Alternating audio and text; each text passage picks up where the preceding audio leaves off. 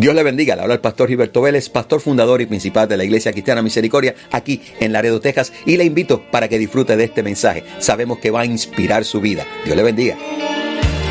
Esta serie se basa precisamente en el libro de Romanos capítulo 8, donde el apóstol Pablo ah, realiza una declaración que cuando él la establece, cuando él la comparte, yo sé que en aquel entonces como generaciones a, después y a hoy día, esta declaración es una declaración interesante, es una declaración que muchos han utilizado y la han, han tratado de, de probar cosas con ella, pero que sencillamente lo que el apóstol Pablo quiso compartir con la iglesia fue una verdad fundamental y trascendental para nosotros como creyentes, porque cuando Él dice ninguna condenación hay para aquellos que están en Cristo Jesús, Él no estaba justificando una vida de pecado, Él no estaba declarando que somos salvos para toda la vida, Él no estaba diciendo de nada, ninguna de esas cosas, Él sencillamente estaba declarando y aclarando cuál es nuestra posición dentro del reino de Dios. Estaba aclarando de qué se trata la virtud de la salvación que llegó a nuestras vidas a través de la muerte de Jesús en la cruz del Calvario y lo que ello hizo por nosotros. Existe un refrán y yo creo que, bueno, en este día yo quiero que ustedes sepan que el tema de hoy es que no, no hay condenación que cuando decimos no hay condenación, eso significa que ya no estamos en deuda con el pecado. Ahora bien, existe un decir que yo no sé si por aquí se dice, pero dice que, ah, que si no te debo nada, entonces nada tengo que hacer contigo. No sé si ustedes lo han escuchado, pero yo lo he escuchado en varios lugares, en varias naciones que he visto, la han repetido. Si yo no te debo nada, entonces no tengo nada que ver contigo. En otras palabras, lo que yo te debía se pagó, ahora no tengo ningún tipo de responsabilidad para contigo. Esto significa que como ya no tengo una deuda que me ate, que me una, que me amarre a ti, entonces soy libre de cualquier manipulación en mi vida. Soy libre de cualquier acción de parte de esa persona contra mí, de controlarme o de exigirme cosas sencillamente porque yo tengo una deuda contigo. Estoy obligado a, poder hacer lo que tú me pidas. Amado, esto es un mal que no es nuevo. Este mal viene desde hace mucho tiempo. Y en el libro de Proverbios, en el capítulo 22 y verso 7, el, proverbista dijo lo siguiente, el rico se enseñorea de los pobres y el que toma prestado es siervo del que presta. Bueno, yo no estoy, no voy a utilizar esta porción para hablar de por qué razón nosotros no debemos andar pidiendo dinero prestado, esta cosa. No, lo que quiero utilizar esta porción es para que sencillamente usted mire y vea cuál era la impresión, la perspectiva, la percepción de cuando uno le debe algo a alguien. Dice la palabra que el que toma prestado tiene un problema. Es siervo de aquel que presta. Si yo te tomo prestado, entonces tú me tienes en tus manos. Eh, eh, lo que me pidas yo lo voy a hacer. Vas a controlar mi vida, puedes manipular. En fin, voy a estar sometido a tus cosas porque tengo una deuda contigo. Ahora bien, cuando no tenemos deuda, y escucha bien, cuando no nosotros no tenemos deuda con el pecado, entonces no debo tener nada que ver con la condenación, porque el pecado ya no tiene injerencia conmigo. Si el Señor perdonó mis pecados, si me lavó con la sangre del cordero, si me limpió, entonces, mira, no te debo nada pecado, no te debo nada. Mi alma te alaba, no me tengo que dejar manipular, no me vas a manipular, no me vas a controlar. No, Señor, yo no te debo absolutamente nada.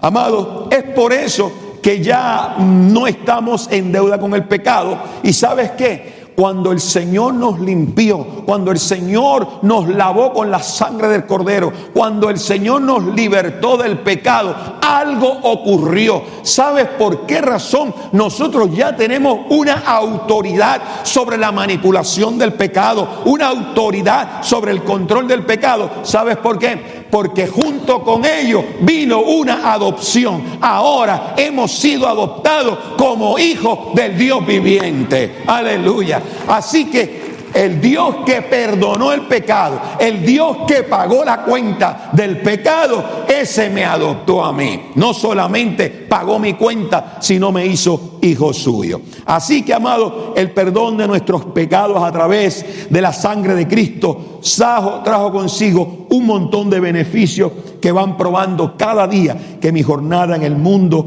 él va tomando control de mi vida y Dios toma control de mi vida gracias al perdón de mis pecados.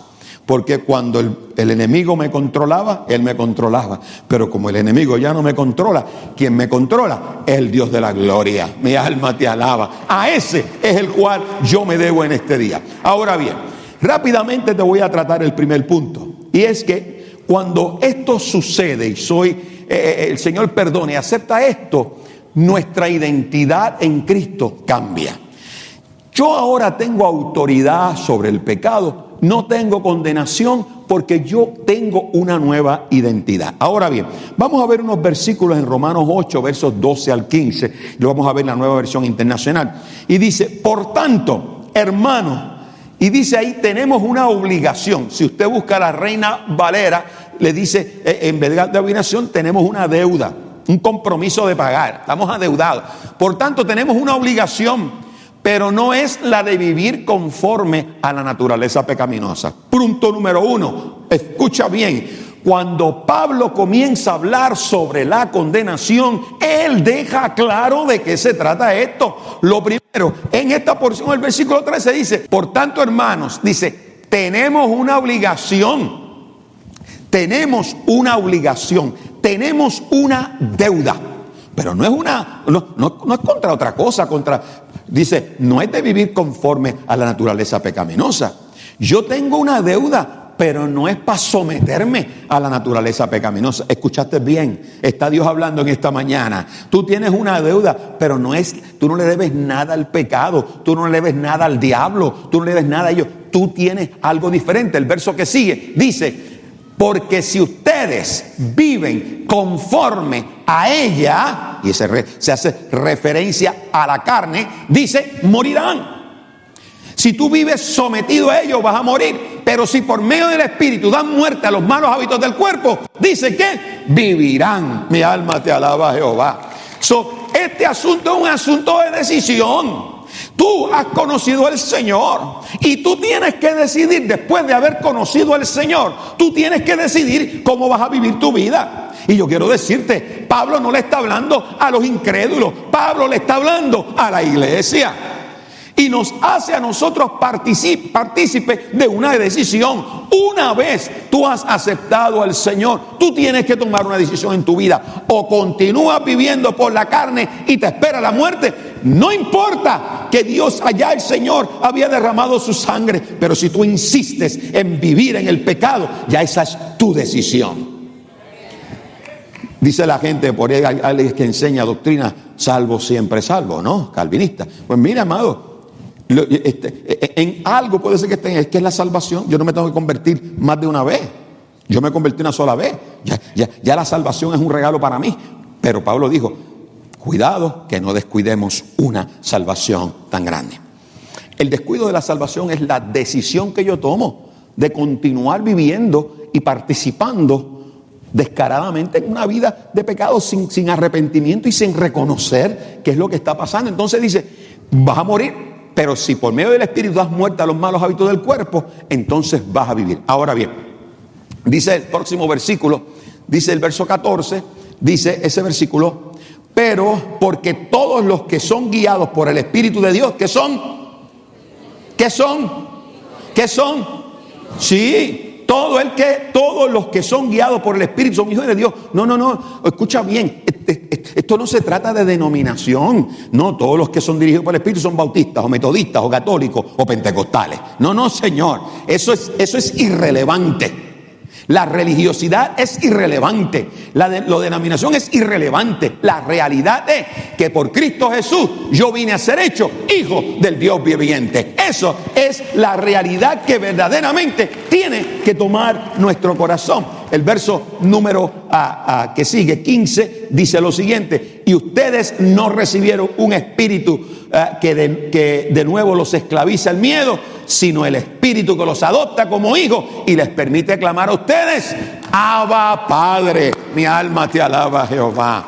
entonces el apóstol Pablo clarifica esto y nos dice, ustedes no recibieron un espíritu para que los esclavizara al miedo al temor, al horror, al pecado. No, no, no. Ustedes recibieron un espíritu que los hizo a ustedes hijos del Dios viviente. Los, ustedes tienen ahora la capacidad, tenemos la capacidad de acercarnos delante del Señor y decirle, Abba Padre, como si fuéramos el, lo mismo que el Hijo, que Jesús de Nazaret puede acercarse al Padre Celestial y decirle, Abba Padre, nosotros también podemos hacer lo mismo. Bendito sea el nombre del Señor. Aleluya. Claro, estamos claros en ello.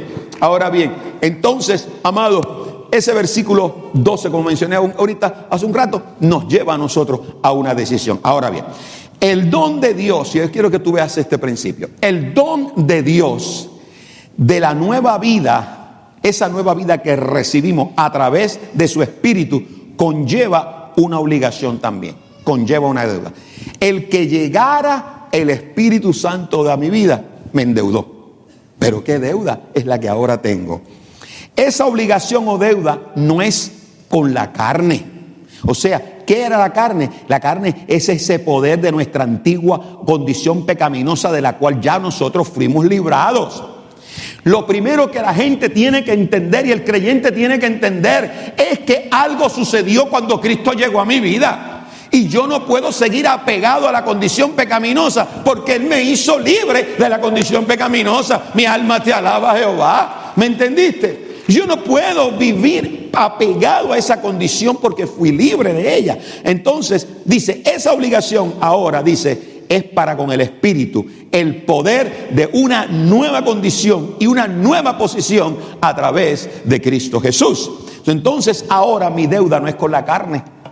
Ahora mi deuda es con el Espíritu. Mi alma te alaba, Jehová. Oye, tenemos una deuda ahora, no con el diablo. Ahora yo tengo una deuda con el Dios de la gloria. ¿Sabes por qué? Yo tengo deuda con Dios porque Dios me libró de las cadenas del pecado. Dios me libró de todas esas cosas. Él me desató. Aleluya. Me libró, me desató. Yo tengo deuda con Dios. Él pagó mi cuenta. Ah, pero sabes una cosa. Tú dirás, bueno, pero si salimos de una esclavitud para meternos en otra. No, escúchate esto. Escúchate esto. Ese que me libró a mí, ese lo hizo porque me ama. Aleluya. Eso es una noticia extraordinaria. Llegamos a, nosotros vamos a llegar a pasar el resto de nuestras vidas trabajando activamente para poder agradar al Dios de la gloria. Aleluya. Pablo tenía razón. Pablo tenía razón. No hay condenación. ¿Por qué? Porque cuando tú y yo entendemos qué fue lo que realizó la sangre de Cristo en mí, cómo me libró de las ataduras del pecado. Cuando Dios pagó mi cuenta, yo me hago sirviente de Dios, yo me hago esclavo de Dios. ¿Y para qué? Para pasar todo el resto de mi vida pegado a la presencia de mi Dios. No puede haber condenación porque estoy pegado del brazo de aquel que pagó por, para librarme de mi condenación. Mi alma te alaba. Esto es lo que básicamente el apóstol Pablo nos está a nosotros dando a entender. Amados, somos deudores del Dios que nos amó, que nos ha salvado y que nos está guiando a casa, a la tierra que nos ha prometido a nuestra eventual nueva creación. Amados, hemos heredado esto y por, por eso siempre vamos a estar en deuda con Dios y tenemos que reconocer cada día yo tengo que levantarme en la mañana y decirle, le debo a Dios. Tengo que hacer un pago hoy. ¿Ah? ¿Aló? ¿Es cierto o no es cierto? Cada día al levantarme hay una realidad. que define mi vida. Y es que estoy endeudado con Dios y tengo que pagar, ¿no? Amado, nuestra identidad cambia de ser esclavo, de cambia de esclavo a hijos e hijas cuando entregamos nuestras vidas a Dios. Esta verdad debe transformar la forma en la cual nosotros entendemos nuestra vida. Segundo punto y el último que quiero dejarles a ustedes. Nuestra nueva identidad viene con herencia. Nuestra nueva identidad viene con herencia. Dice el versículo 16 y 17 de ese mismo capítulo, el Espíritu mismo, y escucha, esto me fascina a mí, el Espíritu mismo le asegura a nuestro espíritu que somos hijos de Dios. Aleluya, ¿no? Ah, después de ese aplauso grande al Señor. Mira, esto no es asunto si tú tienes un certificado de nacimiento o no. Esto no es asunto de quién es el que te tiene que asegurar a ti cuál es tu posición y a quién tú perteneces. Es que dentro de mí hay un espíritu que constantemente me dice, Parvito, detente, tú no eres hijo de cualquiera, eres hijo del Dios viviente. ¿Ah? Vas a caer en algo, tranquilo, cálmate, tú no, eso no es tuyo, tú no eres hijo de cualquier eh, eh, hijo de vecino, no, tú eres hijo del Dios de la gloria. Ese pagó tu cuenta. El mismo Espíritu, la pero que somos hijos de Dios. Por eso el versículo 17 nos dice a nosotros, y si somos hijos de Dios, ¿qué somos? Herederos, herederos de Dios y coheredero con Cristo. Esto es interesante, ¿no? Fíjate dónde nos puso el Señor, ¿no? De ser nosotros nada, muertos, vivos, nada. Ahora, mira, coherederos con Cristo, ¿no? Pues si ahora sufrimos con Él, también tendremos parte con Él en su gloria. So, él identifica, el mundo no es fácil. En el mundo tendréis aflicción, dijo el Señor, pero confía, yo he vencido. No va a ser así. que si nosotros ahora estamos sufriendo con Él, oye, yo quiero que tú, seas, que tú sepas algo. Que con la gloria que Él tiene allá en los cielos, también nosotros vamos para allá. Mi alma te alaba, Jehová. También con Él tendremos esa gloria. Rápidamente hay tres puntos ahí que, que quiero que veas. Número uno, que Pablo toma en serio la necesidad de que pongamos en práctica la nueva vida que Dios nos da. Nuestra respuesta, amado, esto no es opcional, esto es necesario. Diariamente tú tienes que tomar la decisión. Yo me debo al Señor. Le tengo deuda con Él, no con mi carne. Número dos, sin embargo, esta respuesta en sí misma está facultada por el Espíritu. No podemos dejar de cometer pecado en nuestro propio poder. Solo se puede hacer por el Espíritu. Amado, nunca el Señor eliminó de nosotros nuestra posibilidad de pecar porque esta es una naturaleza humana. Nunca, él mismo lo dijo. Nosotros pecamos de nuestra propia concupiscencia.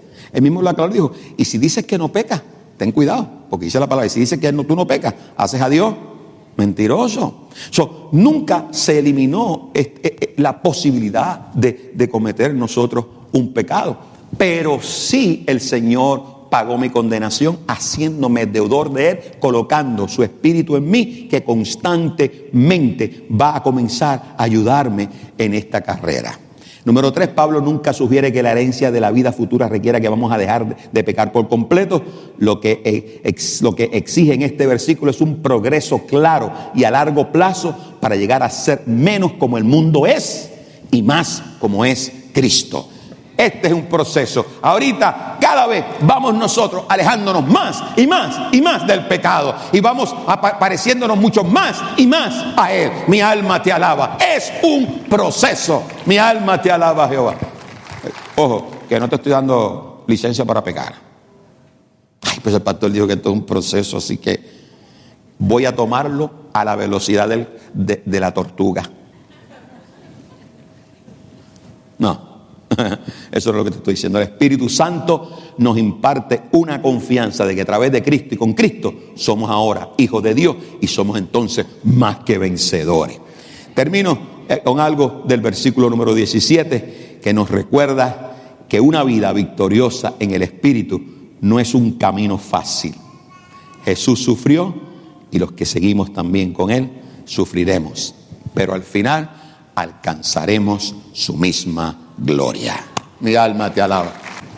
So, te dejé este pensamiento en esta mañana para que tú y yo podamos en este día apreciar lo que el Señor está haciendo por nosotros.